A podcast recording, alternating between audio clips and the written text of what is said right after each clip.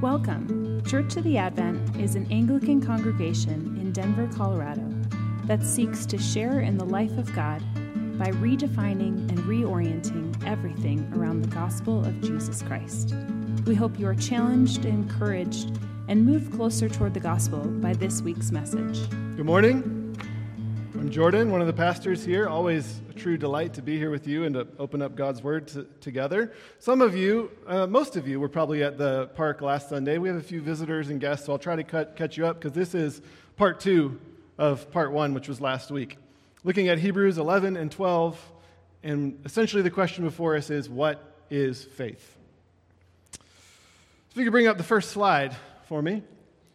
This is the definition we're working with. Faith is action in response to God and His unseen promises, and that was last week's sermon. And this week's sermon, with various earthly outcomes, but always with the ultimate outcome of God's commendation and reward. So we looked at Abraham's example. Next slide. I was going to uh, ask Matt to bring some slides last week, and he said, how? And I said, good point. We're outside. So now we're going to catch up. This is Abraham obeying God's promises. Last week we said, faith has legs. Faith is action. It's an action in response to God's love and His promises. It's something, not really that you possess, but something that possesses you. And then second, we said, faith isn't the same thing as a good plan. The difference between a plan and faith is that a plan doesn't require the death and resurrection of Jesus to work out. The aim this morning is to explore what exactly we mean by work out. Do we mean that if we have faith, everything will work out okay? Well, the answer is no and yes. So we're going to start by looking at no, and then we'll look at yes, and that's the sermon. So do we mean that if we have faith, everything will work out? No. Having faith in Jesus does not mean that everything is going to be okay. Because faith is action in response to the unseen promises of God with various earthly outcomes. Hebrews eleven surfaces this tension. We heard it read this morning. Having pointed to Abraham as, as the father of faith, the, the beacon of faithful action in response to God's promises, the author of Hebrews goes on in verse eleven. So it's chapter eleven, verse thirty-two. He says, what more shall I say? I do not have time to tell about all these heroes who conquered kingdoms, administered justice, gained what was promised, shut the mouths of lions, quenched the fury of flames, and escaped the edge of the sword, whose weakness was turned to strength, and who became powerful in battle and routed foreign armies. Okay, pause. If we stop right there, what is faith? It's victory. It's strength. It's conquering, right? But in the very next verse, verse thirty-five, the author flips the script. Next slide, please. Here it is. There were others who were tortured, refusing to be released so that they might gain an even better resurrection. Some faced jeers and flogging, even chains and imprisonment. They were put to death by stoning. They were sawed in two. They were killed by the sword. They went about in sheepskins and goatskins, destitute, persecuted, mistreated. The world was not worthy of them. They wandered around in deserts and mountains. They lived in caves and holes in the ground. They were all commended for their faith, yet none of them received what had been promised. A faithful reading of Scripture gives the prosperity gospel no quarter. In these ominous words, we are not reading of what might happen to those who have faith. We are reading about what is currently happening to God's faithful people who are receiving this letter. The author of Hebrews is writing the letter to most likely Jews who had become Christ followers, and they were now being tempted to shrink back from the faith. Why? Because if you were among the original recipients of the letter of Hebrews, you or someone you loved or knew, your neighbor, your friends, your coworkers, had probably been imprisoned, lost their homes, lost jobs, faced violence, maybe even killed for their faith in Jesus, because sometime around this letter was written, the Roman Emperor Nero, who many of you probably know about, he had his sights set on this little Jesus-following sect of Jews. And he had begun blaming them for this fire that had destroyed much of Rome, which he almost certainly started himself. Christians were walking around with a target on their back. Persecution was beginning to spread. Meanwhile, Judaism was protected, offered protection by the Roman government. So Jewish Christians are now like little fledgling birds without a nest. And they're wondering, maybe we should go back to the safe nest of Judaism so we have the protections of the government. So naturally, a murmur begins to arise. Maybe trusting Jesus was a mistake. I mean, look where it's gotten us. Maybe we should return to the familiar, safe nest of Judaism before Jesus. And then these Spirit-inspired words are kind of written in response to that murmuring arising. That's the book of Hebrews. And the answer that the book gives is not, trust Jesus and you will escape suffering. Everything will be okay. Rather, it is, Jesus is worth trusting, even through immense suffering and discouragement. Because the truth is, faith is action in response to the unseen promises of God with various earthly outcomes. I mean, it's brutal here. You might be sawn in two, says the author. You, you might be stoned to death. You might be ridiculed and homeless. And when we read these words, you know, let's acknowledge that this is actually still the reality today for many Christians around the world.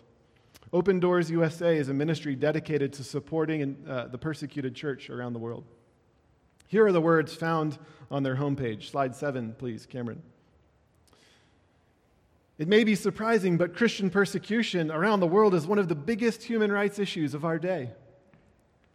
A woman in India watches as her sister is dragged off by Hindu nationalists. She doesn't know if her sister is alive or dead. A man in North Korea prison camp is, is shaken awake after being beaten unconscious. The beatings begin again. A woman in Nigeria runs for her life. She has escaped from Boko Haram, who kidnapped her. She is pregnant, and when she returns home, her community will reject her and her baby. A group of children are laughing and talking as they come down to their church's sanctuary after eating together. Instantly, many of them are killed by a bomb blast. It's Easter Sunday in Sri Lanka. These people don't live in the same region or even on the same continent, but they share this characteristic. They are all Christians, and they suffer because of their faith. This year, over three hundred sixty million Christians living in places where they experience high levels of persecution. three hundred sixty million. Almost six thousand Christians killed for their faith this year. Around five thousand churches and other Christians are being attacked. Buildings are being attacked. Around five thousand believers detained without trial, arrested, sentenced, or imprisoned. So, sisters and brothers, it might not be okay. It might not all go well. Whether because of persecution, as we've just seen, or simply because maybe for more of us in the West, just the fallenness of the world falling on us in ways that are really hard. Disease, an untimely death, a broken relationship. The Bible is clear with us, even when you trust Jesus, it might not be okay. It might be really, really, really hard. So hard, in fact, that you might be tempted to leave the faith altogether, just like this early, the Jews in the early church were. Now, for many of us, you know, the temptation to leave the faith might not be because of severe persecution, especially here in the West, but maybe just like cultural pressure that we feel. You know, whether it be Jesus's very um, countercultural and unpopular teaching on money or sexuality or marriage on the one hand, or the church's misrepresentation of Jesus and the devastation of abuse scandals or extremist groups or political idolatry and the like on the other hand. For whatever reason, you might just be feeling and wrestling with this question, is Jesus worth all this? I mean, maybe he is, but is his body, the church, worth it? I don't know. Is it worth the risk of being ostracized and misunderstood, associated with the wrong crowd? Is it worth giving up a measure of autonomy to live in community with people that I, you know, sometimes have a hard time getting along with? I certainly feel that pressure sometimes.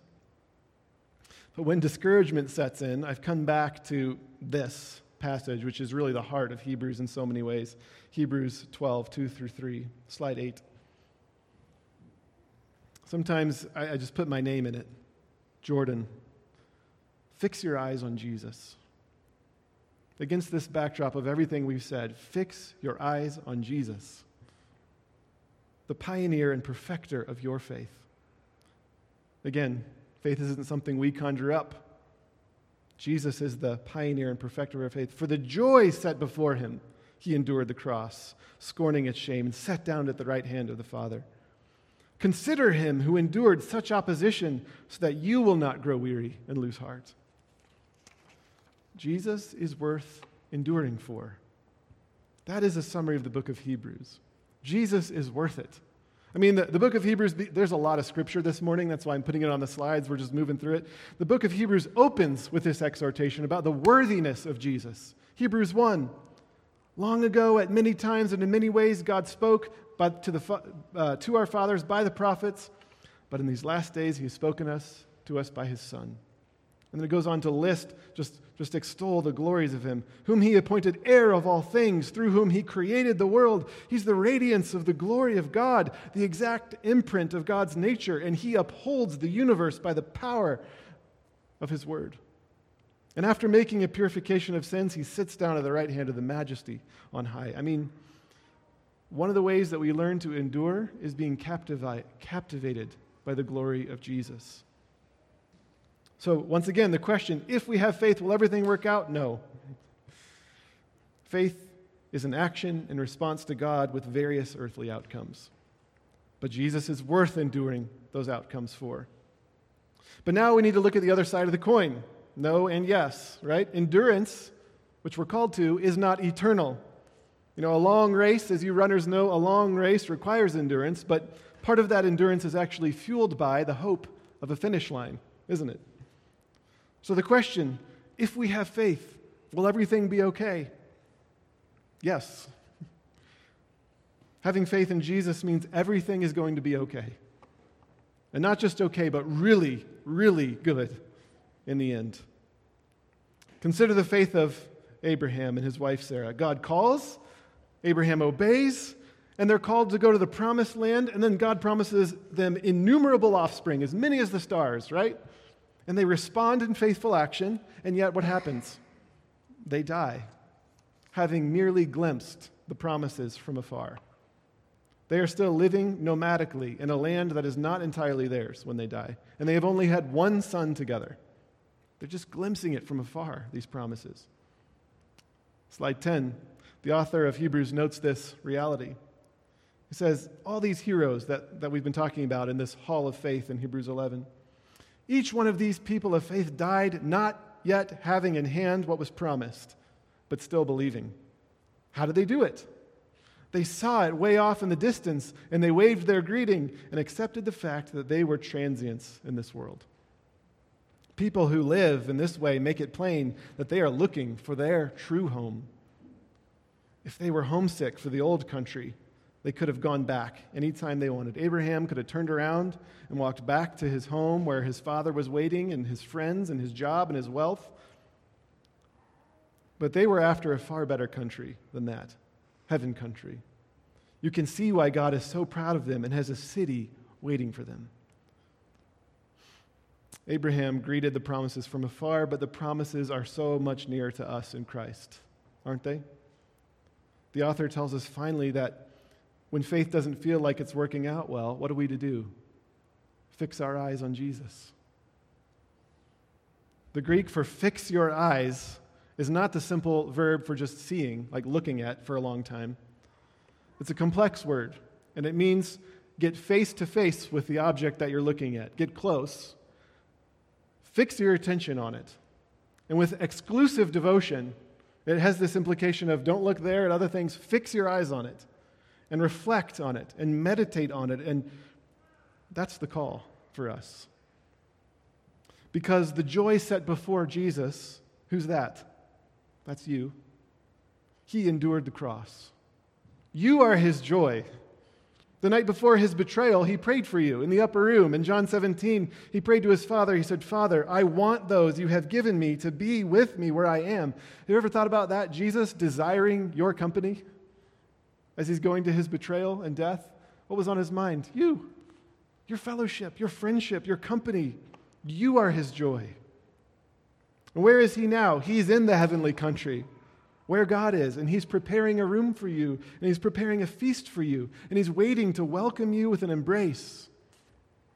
And so that's the final message of the scriptures. Trust him, place your faith in him, and even through various outcomes here, eventually, you will be at the finish line, and you will cross the finish line, and you will hear him say to you, Behold, I am making all things new.